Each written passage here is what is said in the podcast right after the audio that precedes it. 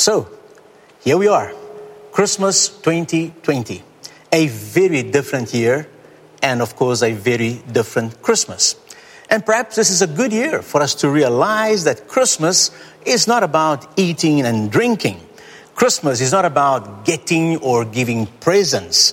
Christmas is not about large gatherings filled with jolly music and colored lights. Christmas is about celebrating the birth of our Savior, the Lord Jesus Christ, the Savior of the world. And you can do that with whether you are with a large group of people or whether you are on your own. Christmas, when the focus is on the birth of Jesus, can be celebrated by anyone, anywhere. Christmas is about Christ. Christmas is about love. John 3:16 says for God so loved the world that he gave his only begotten son that whoever believes in him should not perish but have everlasting life. Christmas is about the fact that God became a man and lived with us and he remains with us today. He is Emmanuel, God with us, as prophesied in Isaiah 14 and confirmed in Matthew 1 verse 23. Behold, the virgin shall be with child and bear a son, and they shall call his name Emmanuel, which translated is God with us. Christmas reminds us that we do not believe in a distant, disconnected God, but in a God who is near to us and intimately involved in our lives, if we allow Him to be. The beautiful Christmas song we heard earlier spoke of the wise men and the shepherds who came to see Jesus when he was born. Over the last three Sundays, we have been looking at the prophetic nature of the three gifts which the wise men brought to Jesus. Frankincense, used as incense in the temple by the high priest, pointing to the fact that Jesus would become our high priest, being the mediator between God and man. As a man, Jesus experienced all forms of suffering and shame, and he's familiar with hard times. So when we come to him with our anxieties, our disappointments, our pain, Jesus understands and he sympathizes with our weaknesses. Perhaps some of you are lonely this Christmas day. But remember, that you may be lonely, but you are not alone. You have a Savior who understands and sympathizes with you. You may be missing the presence of someone at your table this Christmas. Jesus understands your pain. If you are having a not so merry Christmas this year, allow His love, His presence, His comfort to envelop you, to embrace you. Remember, He is the Prince of Peace. Myrrh was used in the anointing oil in the temple and as an ingredient to embalm bodies for burial. This gift pointed to the fact that Jesus was born to die. He was the Lamb of God who would take away the sins of the world. One sacrifice would once and for all pay the price of man's sin so that mankind could be at one with God, at peace with God, with a holy God. You see, if we don't have an understanding of the holiness of God, we will always have a casual attitude towards sin. Sin separates, sin spoils. And justice, the justice of God, demands that sin must be punished. And so Jesus took our punishment so that we could be at peace with God.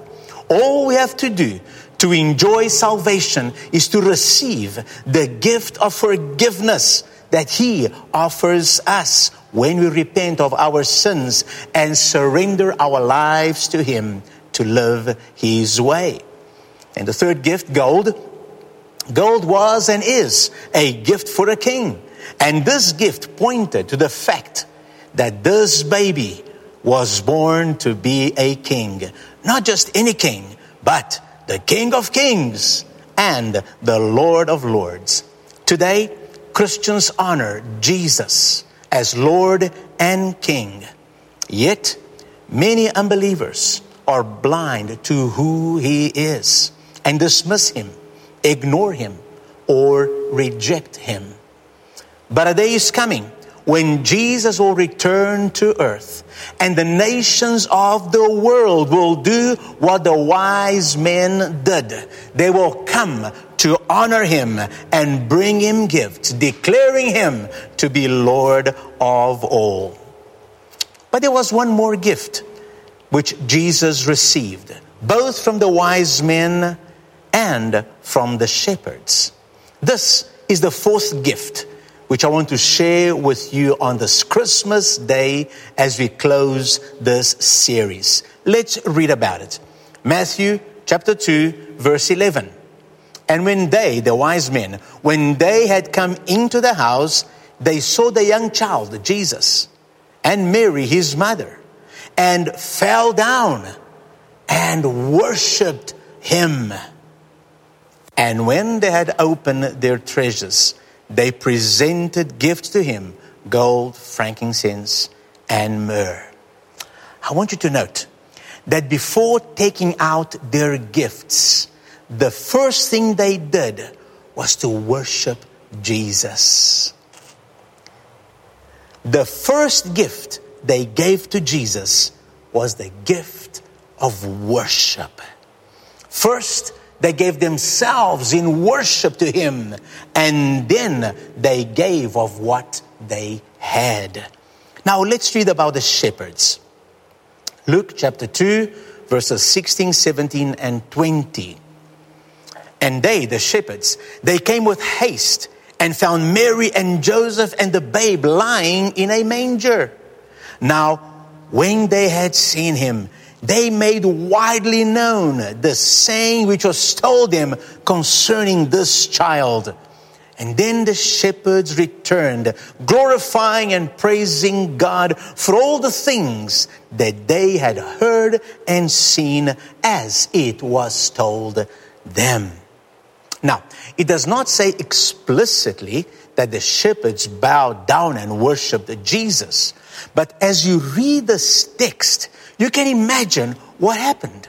After an angelic visitation proclaiming that Christ, the Lord, the anointed one, the Messiah had been born, the most natural thing for them as Jews to do when they saw Jesus would be to worship him.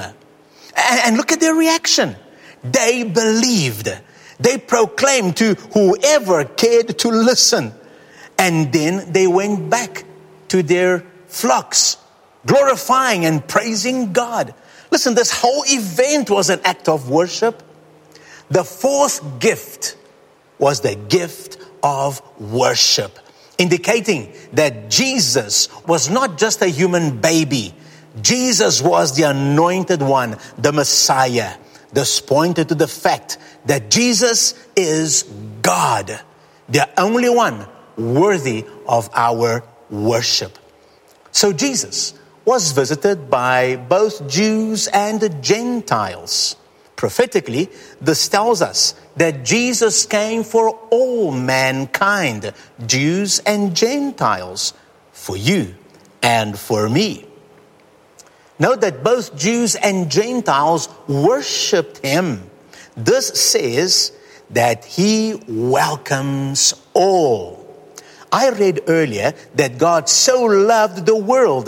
That means that He loves people of all nations and ethnicities.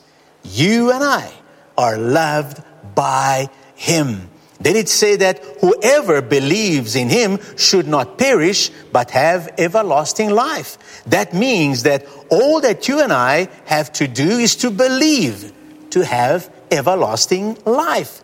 Listen, believing in Him and surrendering our lives to Him is our first act of worship. all the other acts of worship in our lives spring forth from this first act of worship. The wise men worshiped Jesus, then they gave him gifts. The shepherds worshiped Jesus, then they went about telling others about him. To worship is to acknowledge his worthiness, to honor, to respect, to submit to him, to reverence with supreme respect and veneration. And the gift of worship can be given by anyone. You could be rich and powerful like the wise men, or poor and obscure like the shepherds, or anywhere in between. And you can worship Him. At Christmas, we remember the greatest gift that God gave us Jesus. God becoming man to take away the sin of the world. At Christmas, the greatest gift we can give to God is our worship. The greatest gift we can give Him is to give our lives to Him, to accept forgiveness for our sins, past, present, and future, to accept to live life according to His rules, which bring peace, bring joy, bring meaning, bring purpose, and gives us true life, present life, and eternal life. The greatest gift we can give God on Christmas is our worship. If you have not committed your life to Jesus yet, let this Christmas be the one where you give Him this gift. For those of us who are believers, let us renew our commitment to Him, to let every area of our lives be an act of worship to Him. As we approach a new year, let this be a guiding resolution to be more intentional in worshiping the Lord in this new year. To express my worship through my worldview, my decisions and actions, my dealings with others, by the way I do my work and live my life. Let all the areas of our lives be acts of worship as we desire to please God and live out His values and character in our lives. The fourth gift given to Jesus is a gift we can all give. The fourth gift given to Jesus is a gift which is still being given today. The fourth gift is the gift of worship. Are you giving him this gift? If you have not surrendered your life to Jesus yet, and you would like to give him the gift of worship today by giving him your life, why don't you repeat this simple prayer after me? Just say there where you are, Lord Jesus, this Christmas, I want to give you the gift of worship. I ask you to forgive my sins. I surrender my life to you and receive you as my Savior, my Lord, and my best friend. Thank you for giving me eternal life. I worship you. Amen. Listen, if you made that prayer, know that Jesus heard you and He has received that prayer. He has given you eternal life. Find another believer and tell them what you've done. Go to our website and send us a note telling us what you've done. We'd like to pray for you and encourage you. Let us all be mindful of the gift of worship, not just on this Christmas day, but every day of our lives. Amen. Let us pray. Lord Jesus, thank you that you came.